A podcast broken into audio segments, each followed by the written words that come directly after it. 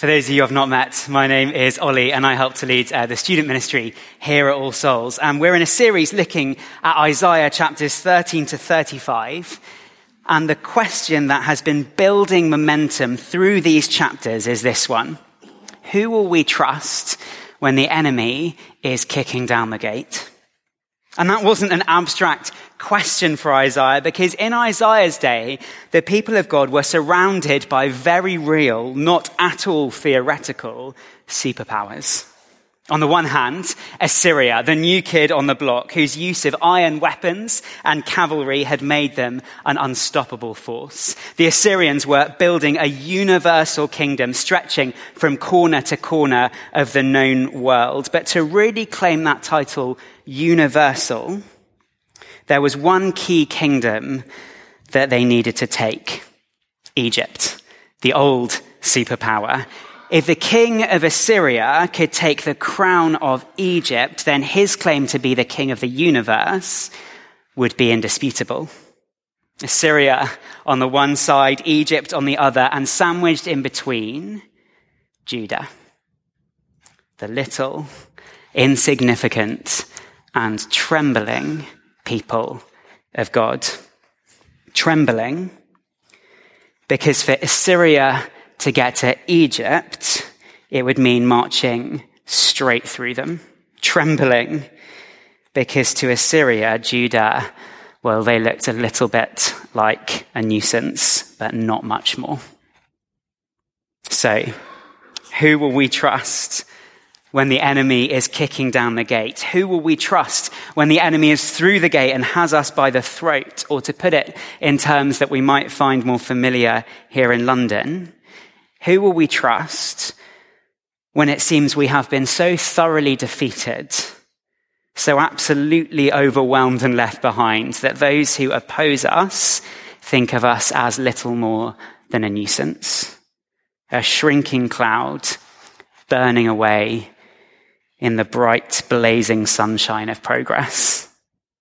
Little, insignificant, trembling.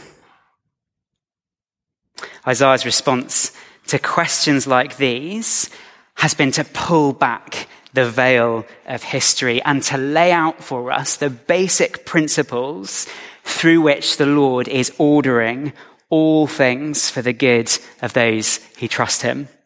From oracle to oracle, the historical context has been dropping away as Isaiah abstracts out the principles of what God is doing from the historical context in which he is doing it. And it is stunning. But the principles that Isaiah has been abstracting, well, they can feel just that abstract. Isaiah has principles and promises and thoughts, but Assyria has horses and chariots and iron, visible and tangible and in your face. Isaiah has oracles and abstract visions, but London has tarmac and touchscreens, fast food and flags.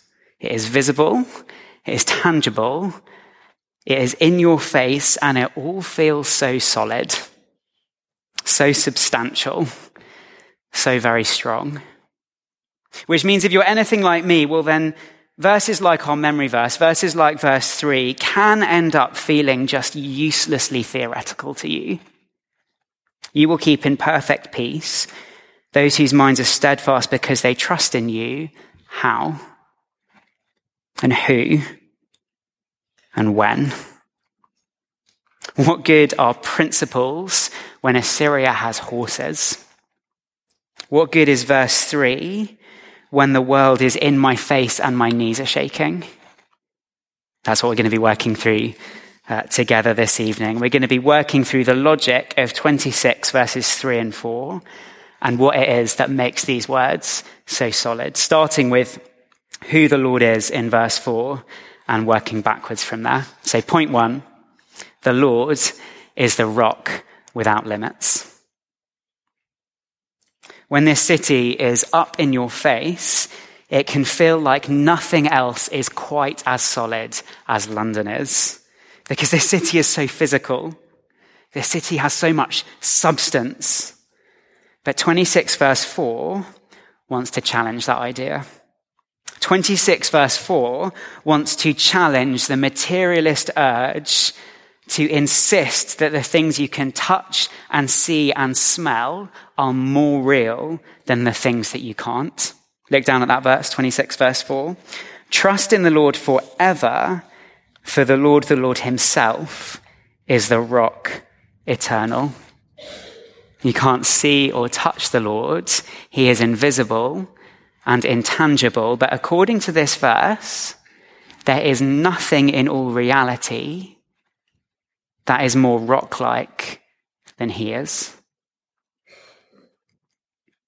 It's easy to believe that the things we can see and touch are the things that are the most real. But the big paradigm shift we need to do in this verse is to realize that actually the opposite is true. It isn't the visible, tangible things in this world that are most real. It's actually the other way around. All of the realest things in reality are invisible and untouchable. All of the realest things in reality are things that cannot be prodded or touched or seen. But that is a really lofty concept for us to get our heads around. So what I want to do is I want us to put a ladder up against that thought to give us some rungs for our imaginations to climb up to it. So here are five rungs to help us climb up to that truth that all of the realist things in reality are invisible. First rung, rung number one, which will be coming up on the screen, is the foundations of a building. You can't see or touch the foundations of a building. They are invisible to us. And that's kind of the point of them. They are dug down deep into the London clay, but in some ways, they are the most substantial and solid part of this very solid city.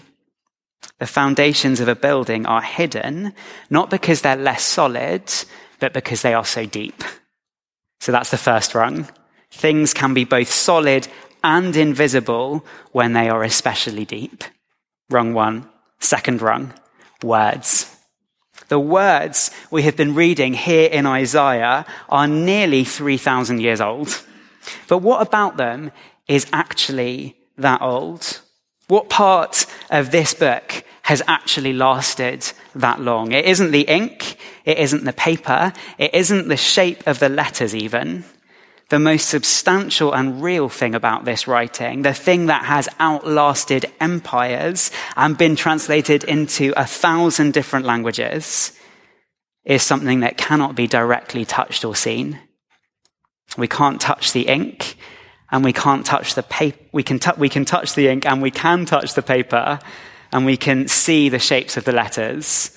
But rung two, the strongest and realist part of these words is something that we can't actually touch or see. Third rung, people.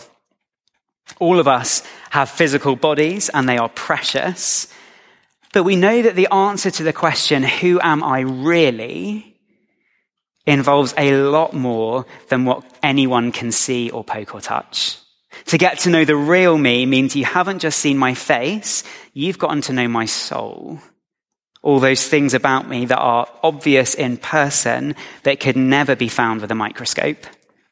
To get to know the real me, you need to know more than what I look like. And in a church with as many doctors as this one has, many of you will have seen this truth firsthand in the area of end of life care. It is a deeply sad thing to be in the presence of a dead body because everything that was most substantial and most real about that person has left. Third rung. It is the soul of a person that is even more real than their body. Fourth rung. Physics. What makes physics so real is that you can't actually touch it and you can't see it because it is everywhere.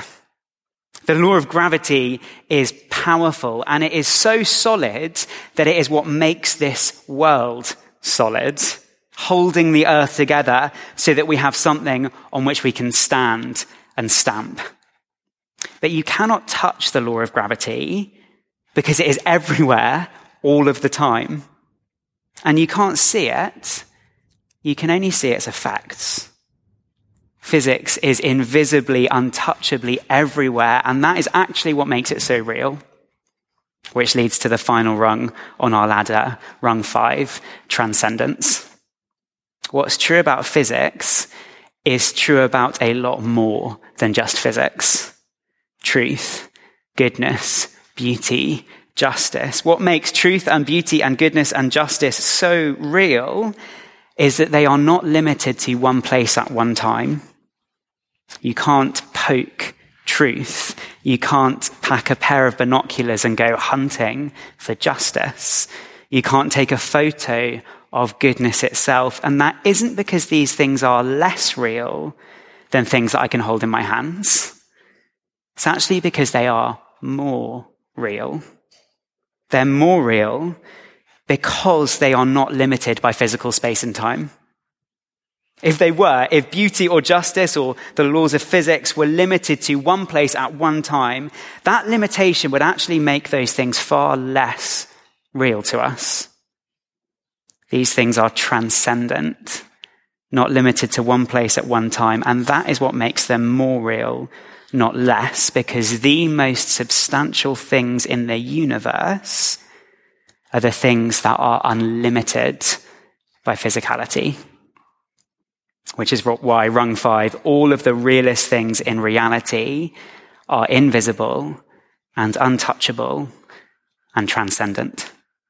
Five rungs for our imaginations, foundations, words, people, physics, and transcendence, helping us to understand that the realest things in reality are invisible and untouchable and transcendent and everywhere.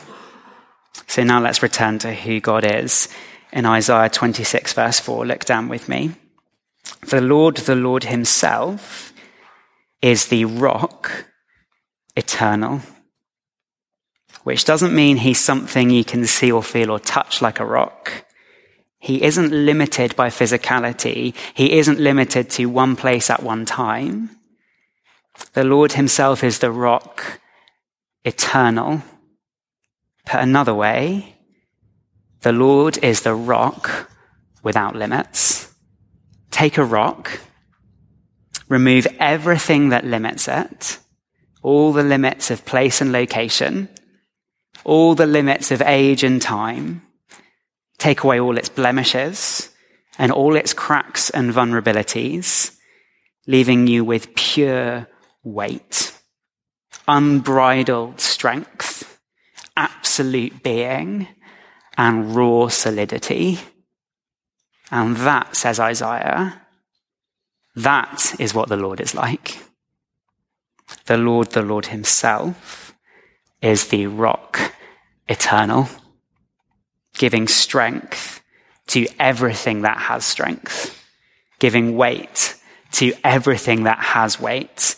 He is raw being itself, giving being and substance to everything that exists. Take a rock and make it eternal. Take away everything that limits it. And that's what God is like. The rock, the rock eternal. Okay, that's the big idea of this verse. So if you're still with me, we're doing well because the rest of these two verses just flow out from that big idea. So once we've started to grasp that point, the rest of it will follow on. Point one, the Lord is the rock without limits, meaning point two, when your thoughts hold on to him, your mind will be made steadfast. As a baby, exploring the world with your hands, one of the things that you learn is that your hands take on the qualities of the things that you grasp hold of.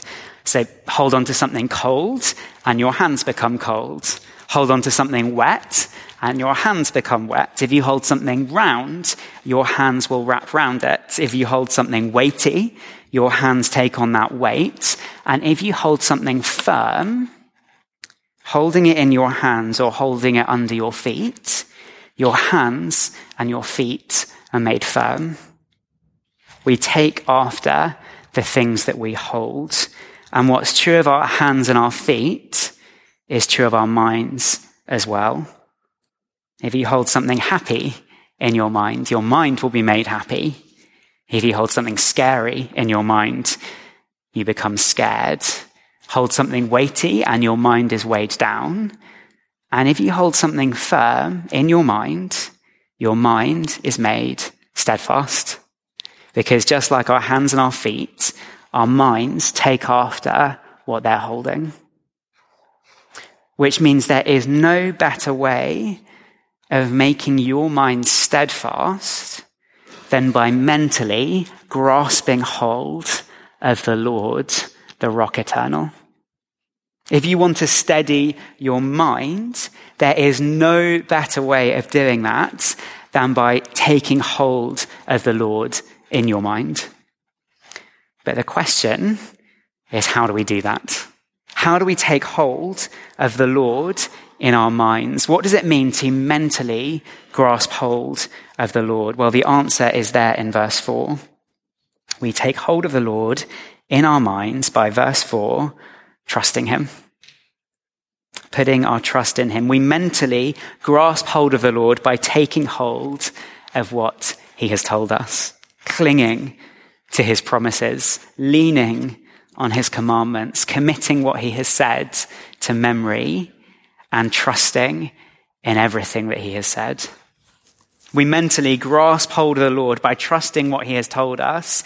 And that is the only way we would ever be able to do it. Because the truth about God isn't something we can touch or feel or see. He's far more real than that. And the truth about God is just so much bigger than anything we would ever be able to reason out. He is so much bigger than our cleverest thoughts. We can't grasp the truth about God through our senses, and it is far too wide and big to reason all the way out. The truth about God is something we will only ever be able to mentally grasp through trust. Trusting in what He has told us, with a trust that says, I am weak, but He has told me that He is the rock without limits, the everlasting rock the rock eternal, and I've seen enough of his strength to know that he isn't lying. If you hold something happy in your mind, you become happy. Hold something scary in your mind, you become scared. And when you hold the rock eternal in your mind, verse three, your mind will be made steadfast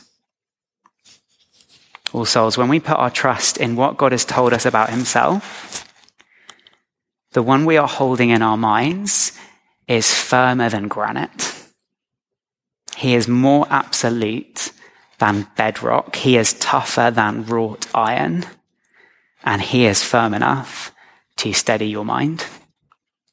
So when you walk out of church this evening into this city of concrete and tarmac and your knees start to shake, or your mind starts to tremble, take up these words with your mind. Bring them to mind and grasp onto them by reciting them.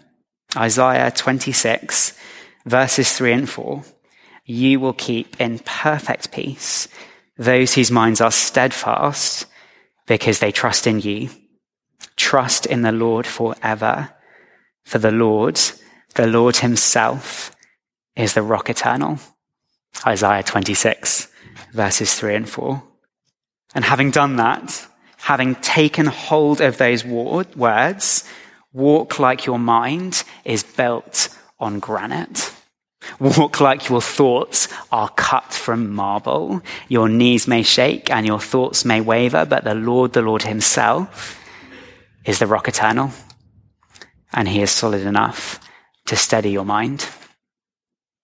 Point one, the Lord is the rock without limits. Point two, when your thoughts hold on to him, your mind will be made steadfast.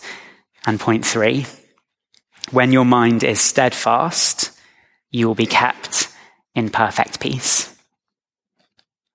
Most of us in this room will either have experienced anxiety ourselves or know someone who has experienced anxiety. So many of us, I imagine, will know that when you're in the teeth of anxiety, in the midst of a panic attack, one technique that might help is grounding yourself, sitting down on the ground, pressing the palms of your hands against the floor, taking slow, deep breaths, and naming out loud some of the things that you can see or hear or taste or touch. It can be a very powerful technique for bringing your mind and your body back into harmony with what's solid in the world around you. Resting your hands on what's solid. And so bringing your body back into balance from your palms to your mind to your pulse. Well, what grounding yourself does through your hands and your senses, Isaiah 26 verses 3 and 4 does through your mind. When you rest your palms on the ground, they are made firm. But that firmness doesn't just stay in your palms, it runs through your nerves, setting your whole body at peace. And when your mind takes hold of the rock eternal in Isaiah 26 verse 4, your mind is made steadfast, but that steadfastness doesn't just stay in your mind. Eventually, over time, it will work its way out from your mind to your nerves, to your gut instincts, and from your gut instincts to the twitching of your muscles and the tips of your fingers. Bringing your whole mind, your whole nervous system, and your whole body back into harmony with what is most solid in the world from the inside out. It may not happen overnight. In fact, it almost certainly will not. God doesn't normally bypass our wills or our minds in the process of renewing us. He is at work to renew us by teaching us to hold on to Him in situations where that's very hard. But the wonderful truth is that it isn't just your mind that God promises to make steadfast. It's all of you. And he's doing that as you take hold of him in your mind, renewing and strengthening and harmonizing you from the inside out. Grounding yourself is one excellent technique you can use when you're panicking. But the good news is that when you do eventually need to stand up again, there is something even more solid than the floor that you can press yourself against. The eternal rock who will steady your mind and keep you in perfect peace. Point one. The Lord is the rock without limits. Point two, when your thoughts hold on to him, your mind will be made steadfast. Point three, when your mind is steadfast, you will be kept in perfect peace. And point four, you will live forever. The promise of resurrection bursts into this chapter like a boulder crashing into a mill pond. Look down at verse 18. We were with child. We writhed in labor, but we gave birth to wind. We have not brought salvation to the earth, and the people of the world have not come to life. But, verse 19, your dead will live, Lord. Their bodies will rise. This is one of the clearest articulations of the resurrection anywhere in the Old Testament. And having gone through the logic of verses three to four, I think we can start to see how Isaiah found such clarity. God isn't just the fountain of all goodness. He is the rock of all substance, giving strength to everything that has strength, giving weight to everything that has weight, raw being itself, giving being to everything that has being. When we hold on to him in our minds, we take after him. Our minds are made steadfast by his steadfastness, and we are kept in perfect peace from the inside out as we ground ourselves on the rock eternal. What begins as an act of the mind to trust in the Lord works itself out from our thoughts to our fingertips, making us solid and firm and steadfast from the inside out. And that that is the thought that bursts into full blown resurrection. Because do you really think something as hollow as death could ever keep hold of someone as solid as a Christian? Do you really think that ashes and dust could withstand the rock of ages? Jesus Christ himself, whose loving purposes for you stretch into eternity. Christian, you will pass through death like marble passes through mist. You will rise from the grave like sunshine rises in the morning. At midnight, the world is very dark. But if a single ray of sunlight cannot be stopped by all the darkness in the world, then you will not be either.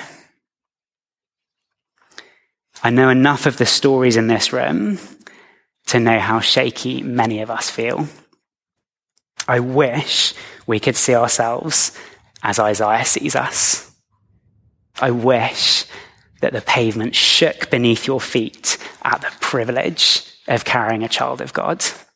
I wish that the walls turned to mist in front of you rather than trying to stand up to someone who radiates the weight of glory that you do. I wish that rivers flowed towards you because of your gravity and that light came to rest on your skin. That day has not come yet, but it will. The day when Jesus Christ comes again in glory and his smile renews you from the inside out. And verse 1 on that day, verse 1, look down, on that day you will sing this song. On that day, you will sing about the rock eternal who has kept you in perfect peace. But in the meantime, all souls, sing that song anyway. Sing now what you are going to sing then. Call these words to mind. They are words from your future and they contain more substance than concrete. They are more real than rock. Say now what you will say then. Sing now what you will sing then, because Assyria may have iron and London may have tarmac, but these words have outlasted empires and so will you. As the band comes up, let me close with some words from 2 Corinthians chapter 4 that I know many of us will have called to mind in moments where we feel fragile. 2 Corinthians chapter 4, let me read them for us as a prayer. So we do not lose heart. Though our outer self is wasting away, our inner self is being renewed day by day. For this light, momentary affliction is preparing for us an eternal weight of glory beyond all comparison. As we look not to the things that are seen, but to the things that are unseen. For the things that are seen are transient, but the things that are unseen are eternal. Amen.